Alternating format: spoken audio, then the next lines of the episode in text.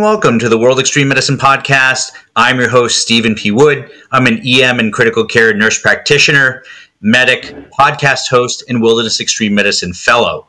And it's great to have you joining us today. We know that there are a lot of podcasts out there and a lot that you could be doing with your time. We're thrilled that you're spending your time with us for today's podcast. And I'm excited today to have Dr. Sanjay Gupta. He's the Chief of Emergency Medicine at Northwell Medical Center in New York uh, he's a wilderness enthusiast, wilderness educator, and he's going to talk today about a really important topic bringing wilderness and extreme medicine to the virtual world. Dr. Gupta, take it away. All right. Well, Steve, thank you again for the uh, invitation to join your podcast. I'm always very excited to talk about wilderness medicine and education and uh, combining the two. I think. Um, uh, wilderness medicine education is always very unique in that it is, you know, truly uh, a simulated type education, but uh, in an in situ type of environment. So, what you know, we're best to teach about uh, wilderness, uh, you know, fracture uh, kind of splinting than in the wilderness. You know, we go out, we, you know, mimic a scenario um, out in the field, but we actually get people to, you know, take branches of wood and split folks. So, uh, wilderness medicine education is greatly suited to combine those elements of you know, outdoors in situ simulations, which usually keeps learners really engaged from uh, so many things. But uh, just like the pandemic has challenged us in so many different ways, uh, education has been part of that.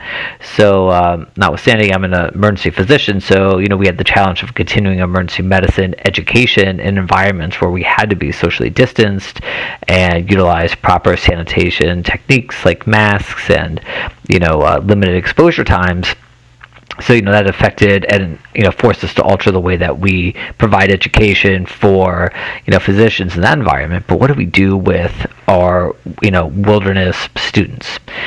So as much as we um, wanted to still provide this education it sometimes seemed a little insurmountable of like how do we provide this education for treatment in remote environments when um, you know we can't really be in those remote environments together or we can't even get out to those remote environments. So um, you know, in kind of thinking about this and brainstorming with many of my fellow um, educators on the topic, uh, you know, we had some good ideas that came out, and there's some uh, collaborators that I've worked with over the years um, where we've always done a really uh, hope, you know, kind of innovative and, uh, um, you know, kind of leading edge job in trying to think about different educational techniques. Uh, some of these folks are Henderson McGinnis at Wake Forest and uh, Stuart Harris up at uh, Mass General.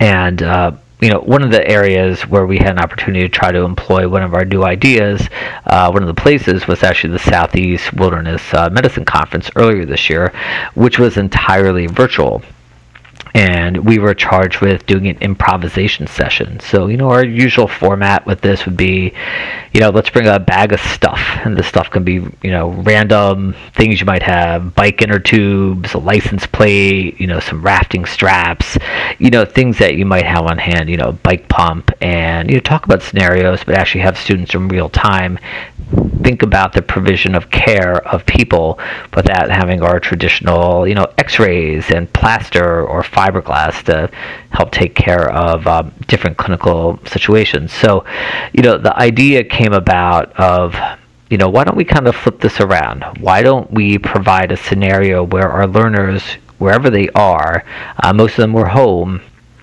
could actually run an improvisation session based on a real world scenario, much as you know we do when we're together. So we really um, here, you know, on the East Coast and any other part of the country, we're really, you know, looking at Texas this past winter and you know the tough time they had with the extreme cold.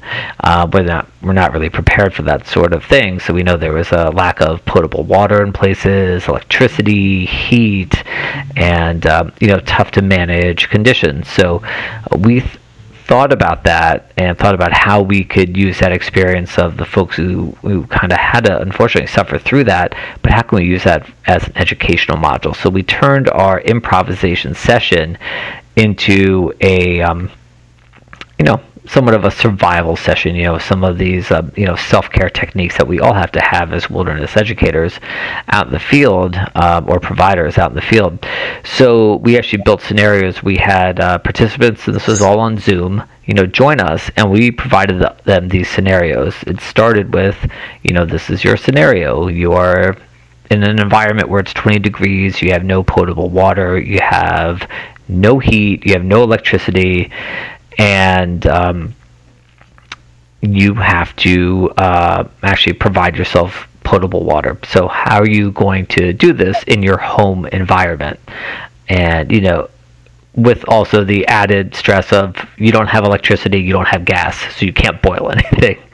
and you know, it really was pretty interesting how this played out. The students were kind of at some level not prepared for this kind of reverse improv. Like, you know, suddenly they were the participants in a situation and they had to get themselves out, but came up with some really kind of fun and interesting outcomes. You know, we had uh, some students who certainly went and thought about this, and uh, you know, many of them had the Poland Spring bottle, so they came up with that, going, "I'm good," you know, which is.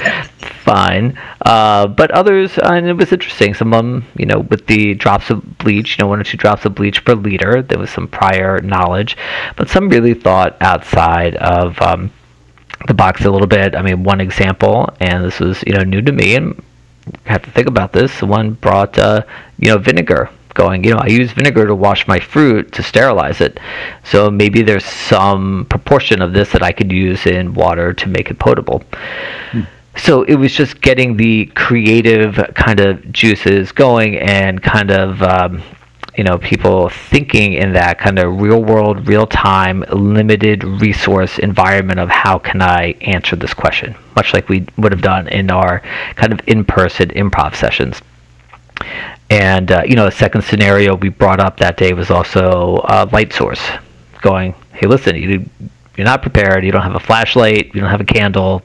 Your cell phone's out, so you can't use that as a flashlight. Like, how can you provide, you know, a light source in your house?" And uh, you know, some of the answers were pretty interesting. Someone built a potato battery, which I thought was great. I don't like no joke with a light bulb, and uh, you know, another. Um, you know, thought this was creative and something that I never would have thought of. But you know, LED lights in the house. I have a 13 year old daughter. She loves her LED lights. Uh, but actually took those LED lights, put a battery to it, and realized we realized, yeah, a lot of people have these LED lights around. They don't require much electricity, and you might be able to splice hmm. wires to build something in real time.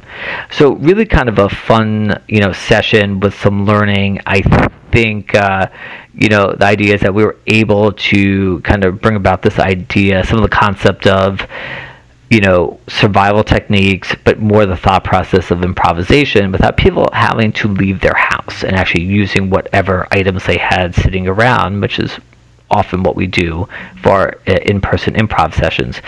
I would say if I had to do it again, the thing I would do is probably prepare the students um, for the session without revealing what it was going to be because mm. uh, you really have to be willing to be involved. It was more of laying out the scenario, sending the students out, giving them a block of time to build or get at whatever they were going to come back with, and then they were going to present their ideas, and we would give feedback in real time for kind of group learning some of them were not as enthusiastic about getting up and you know running around their apartments or their homes to do this. So you know next time I would certainly have uh, laid out some objectives a little bit more clearly, with also the intention of this is hands on you you know you have to participate to get the you know the most out of this um, you know just to, in some level to weed out the people who really you know may like more passive uh, sort of education better so we thought that was pretty successful uh, and Tom Sanjay, no one, no one came up with vodka or tequila as a good diluent for sterilization. Uh, I, I was, that might have been was, my first thought.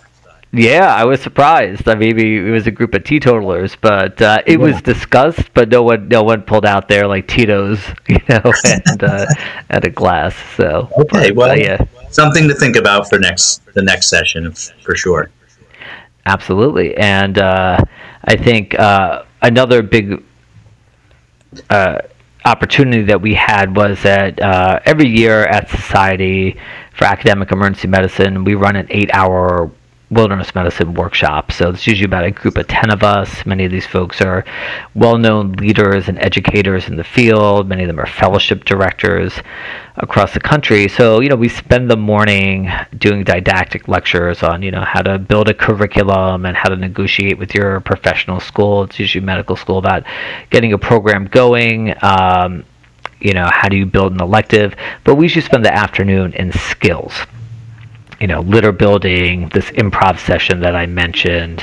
Um, you know, you usually run a tabletop on poisonous plants. You know, very multifaceted. Um, even how to, you know, build a scenario, things like this. But you know, we were charged with cutting this down to four hours and doing this virtually. So, like, you know, how how do we actually do this and you know we don't want to do anything that's non-engaging. You know it's very easy to make a powerpoint and do a voiceover but you know i don't think that's a great way to teach nor a great way to learn. And i think zoom gives us a interesting platform uh, or Teams, you know, interesting platform where you can still be engaged, but it's virtual. So we actually built out a scenario, and it was a um, high, supposed to be a trauma scenario out in the field, you know, touching on some of the critical actions of, you know, C-spine, uh, immobilization, you know, wound management, you know, kind of trauma evaluation, and um, you know, other things like uh, decision making in um,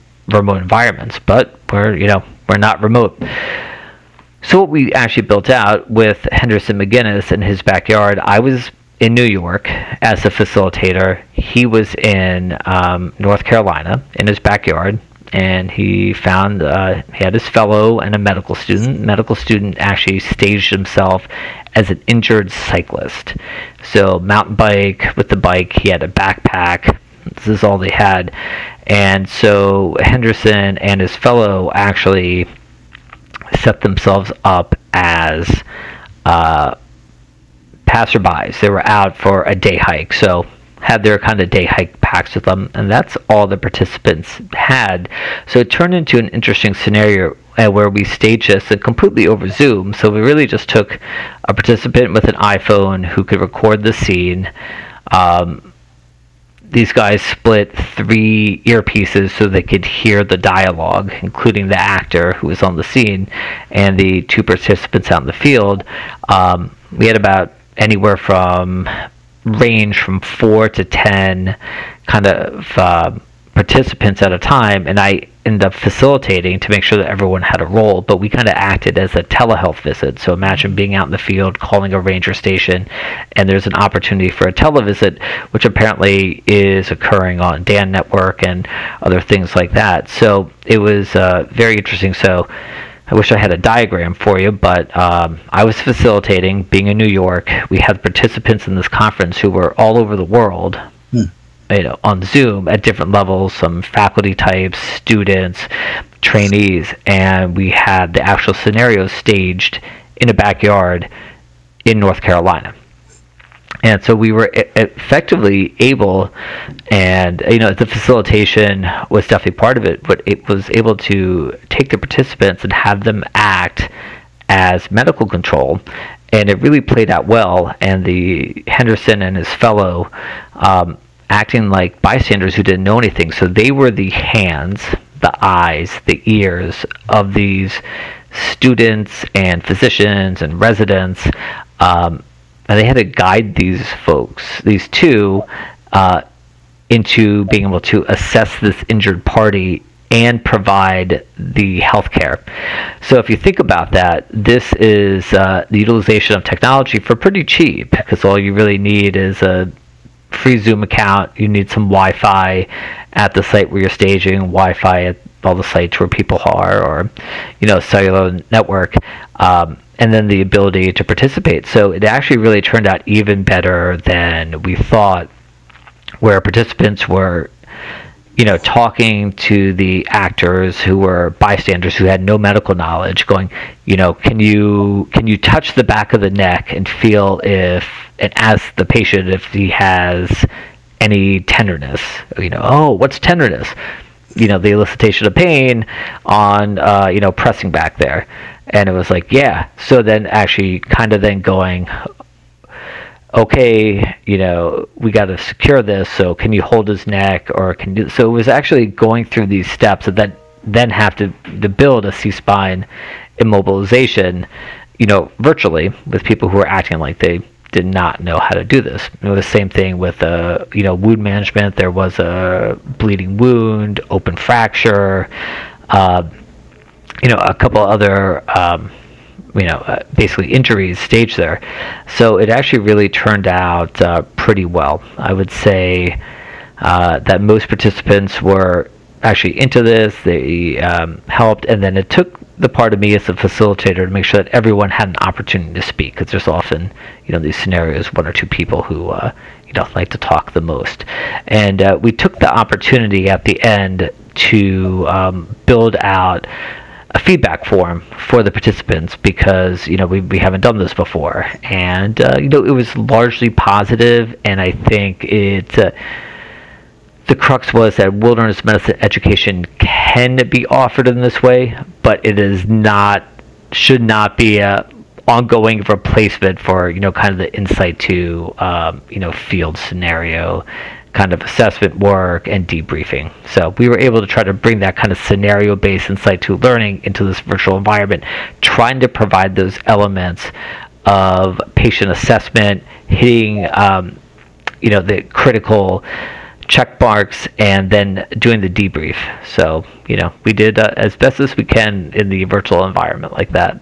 Um, that that's incredibly creative. I mean, that's something that I I don't think I would have thought of as as a as a means for providing this educational resource. Um, but it, I mean, how how better can you you know get than hey, let's pack a few things that you know they'll have available to them these are going to be some non medical people calling, asking for assistance, and they can utilize what's there. Try to ex, you know, try to explain how to assess, and then try to explain how to actually manage those patients. I think that's a creative, incredibly creative way to kind of flip the narrative um, and and really engage people when you know they're remote and aren't you know in the in that actual environment. Because um, I know you know, one of the things that you do is that, you know, what I call the bag of tricks where you dump out, you know, some things that people have to make improvisational splints with and things of that nature. Uh, this is an incredibly creative way to really, you know, still engage those providers with that kind of limitation, but in a really unique way. Um, that must have really taken some thought uh, I, I assume you're going to take all the credit for that, as you should. But no, in, in all honesty, really creative. And I think the other piece of that is just that the inclusivity. So, you know, these a lot of these courses aren't accessible to people that are remote, don't have travel expenses. Um, you know, I think of the FDNY, you know, MSOC conference that we both participated in. You know, for me, it's I live in Boston. It's a four hour ride down to New York. You're already there. We do have people coming from all over the country, all over the world. But for those who it's not accessible to, what a great way to bring this kind of education and learning to a much broader audience. And it makes me think of you know people, especially in you know, developing countries, um, who don't have the kind of travel resources that we do. Fantastic way to really bring you know world class education to that platform. So I applaud you for that. That was incredibly creative. Yeah, well, thank you. I think when there's obviously a need, there's a yeah. way to uh, get a lot of people engaged to think about this. So it was, uh, I think, the, the most challenging aspect of it was to, you know, we had no real way to test the platform or technology uh, before we actually did the course. So you know, often we run into we could run into challenges, and it, it may have been a, big knot. But you know, we were able to do that. We had a, you know about an hour ahead of time to test. But if it if we were really having challenges, we just would not have been able to do this. So it does take a pretty uh, stable Wi-Fi network on the you know end user part and on the participants part, and uh, whoever is hosting. Um, you know the Zoom session. But you know if if that's really it, I think in this day and age, everyone has you know kind of ramped up their Wi-Fi capabilities. So you know it's definitely a model that could be used. It's also a model where you know now you can have also faculty who might be in urban settings, just like you. You're in Boston, I'm in New York but you know we can work together and collaborate with someone who is you know way across the world just like you mentioned in yeah. uh, education so it kind of opens up this kind of globalization of wilderness medicine education in some respects. No it really does. And, and, and i think that's a big positive. I think you know one of the limitations to all these courses that you you know have an opportunity to travel to um, you know as much as i think most of us are going to be very excited to get back and see our colleagues and meet with them uh, and you know engage in um, you know live conferences and, and, in situ experiential learning like what you're doing. Um, you know this does offer an alternative for those who can't you know can't do that and uh, and it does offer a lot of collaboration. So you know it opens up that you know we can collaborate like you said. I could be here in Boston, you in New York. Um, you know, someone could be in Alaska, someone could be in Iceland, um, and we could still collaborate on a course, which is pretty exciting stuff. Yep, and then you know some of the other elements of the course. I mean, with uh, kind of these bigger conferences where there might be, you know, some budget flexibility. You know, we were able to send uh, to participants who had pre-planned ahead of time, you know, boxes of materials. So as we were talking about, even things like, you know, not making um, you know, we were able to do that in real time with the same materials and reproducible with people where we could, you know, kind of guide and help. Obviously, we didn't have the hands there with them, but we could watch over Zoom, watch them do this with having that pre-planning. But again, you know, so many of these conferences have different types of budgets you know different types of access but uh, you know i think it opens up a world of you know inclusivity for for a lot of people yeah certainly certainly um, it makes me think there was, you know, there's uh, an exercise that actually I learned at the Stratus Simulation Center um, here in Boston, uh, which is run through the Brigham and Women's Hospital, which is um, you're with a group and you're told um, you're stranded on a boat and you're given a list of like 20 pieces of equipment that you can take with you.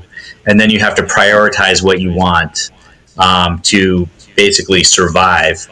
Um, I think you know this is a, and I I use this when I'm doing some education around um, crew resource management or you know uh, teamwork. Um, and this would be another thing. It sounds like would be really amenable to this kind of you know um, option where you can have collaboration even if people aren't together. They're thinking through, oh, here's what's the equipment that we're going to need, why are you going to need it, um, and I think you could do something very similar along those lines uh, to what you're talking about with what you did there. Um, and again, you know, it's it's very collaborative, um, but it's even you know these these participants aren't necessarily together, but they can work together you know in a collaborative way. And so I think there certainly are different ways to do it, um, and I really like what you're what you did there, and I think you know that's something that um, I hope our listeners who are doing something similar you know can can borrow from and and uh, use you know in their teaching because uh, I think you know again it's all about collaboration.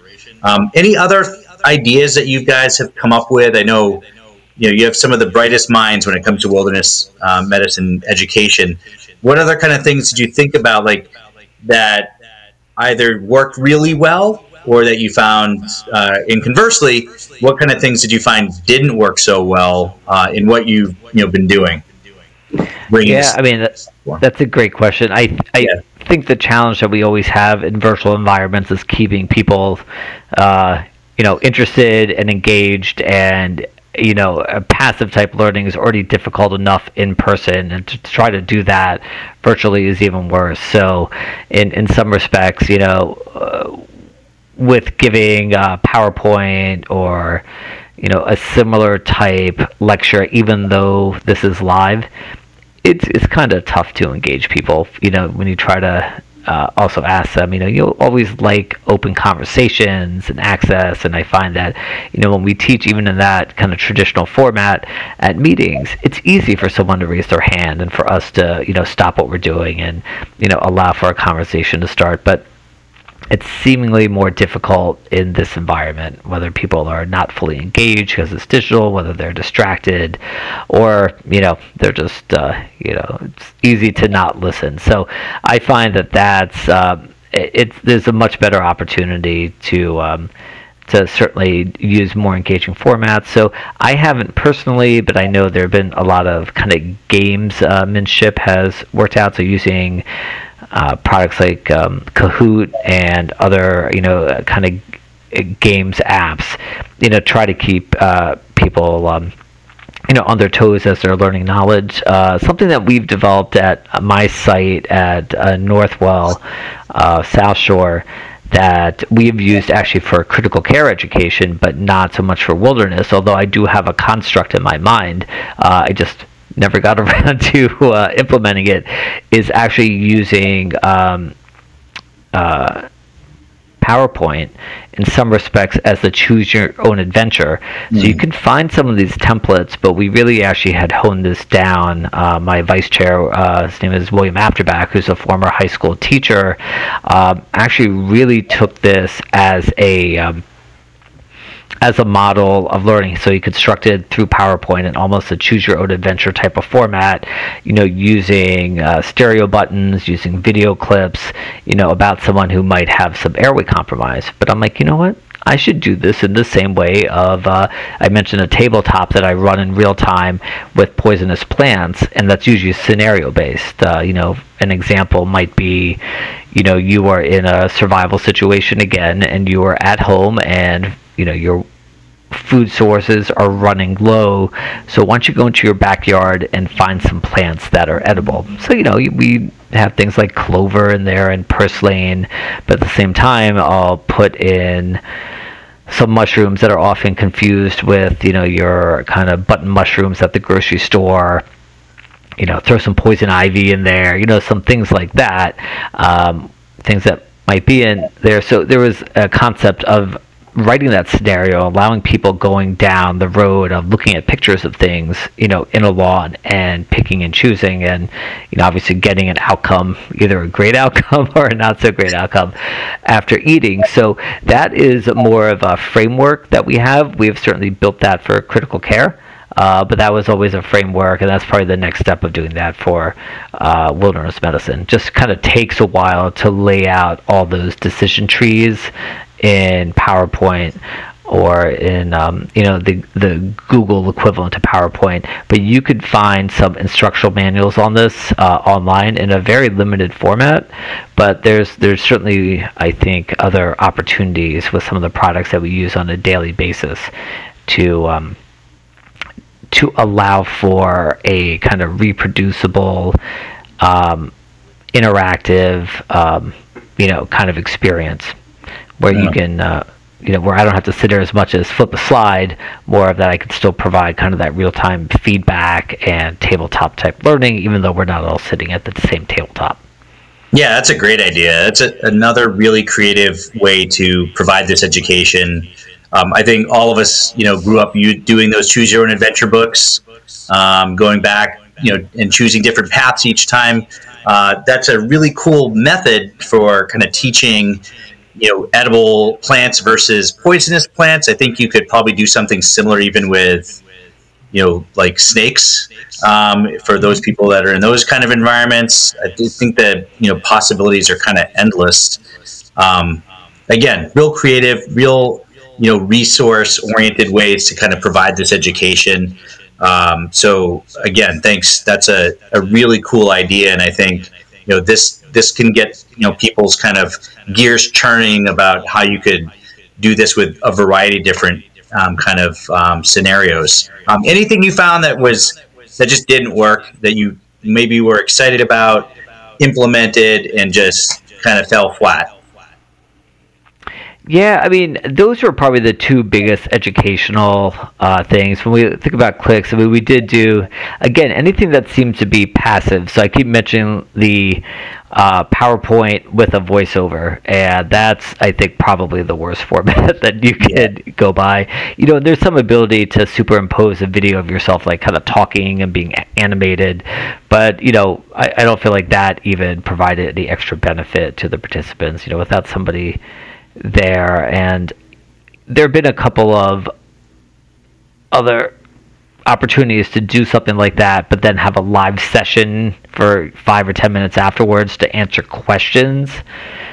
No one seems to answer. You don't have any questions to ask because there's really yeah. no one left. no one, no one survived your 30 minutes of passive uh, discussion. You know, to ask those questions in the end. Yeah, well, Dr. Gupta, this has been really informative. Um, this is, uh, you know, these are great ideas, very creative. Um, this, you know, I think can help people that are looking to teach austere wilderness medicine uh, in this type of format to help kind of again churn those gears and get them thinking about creative ways to provide that education in a remote setting. I want to thank you again for sharing your extensive knowledge and your experience and expertise with us today. Um, our hope is that uh, you know we get to uh, join you live for your really excellent course, uh, especially your uh, again what I call the bag of tricks, uh, where you kind of you know when I was helping develop the wilderness course for FDNY MSOC everyone was asking for equipment like tourniquets and splints, and you were asking me for like tire tubes and you know license plates which you know thankfully I live in a city where you can find those things on the street. But it was really cool um, and really you know uh, amazing to see you know your uh, you know how you put those kind of things together. So as great as it is to think about you know uh, virtual education i hope all of us can join you sometime live for one of your courses. Um, you're one of the best educators in the field. Um, and thank you listeners uh, for choosing the World Extreme Medicine podcast as your source of wilderness and extreme medicine education. For more content like this, please make sure to follow us on Instagram at World Extreme Medicine, on Twitter at XPEDMed, that's E X P E D M E D, and to visit our website at worldextrememedicine.com. Uh, there's tons of content, including podcasts, videos, uh, as well as uh, links to our live events. Last but not least, and this is apropos to our discussion today, join us for the Expedition Medicine Conference in Edinburgh, Scotland, which is taking place November 13th through the 15th. We certainly want to see you there live, but there's a virtual option there as well. And Dr. Gupta hopefully will take some of your advice and integrate some of what you taught us today for that virtual part of the conference. So thank you all. Be safe. And Dr. Gupta, thanks again for joining us. And Steve, thanks again for having me.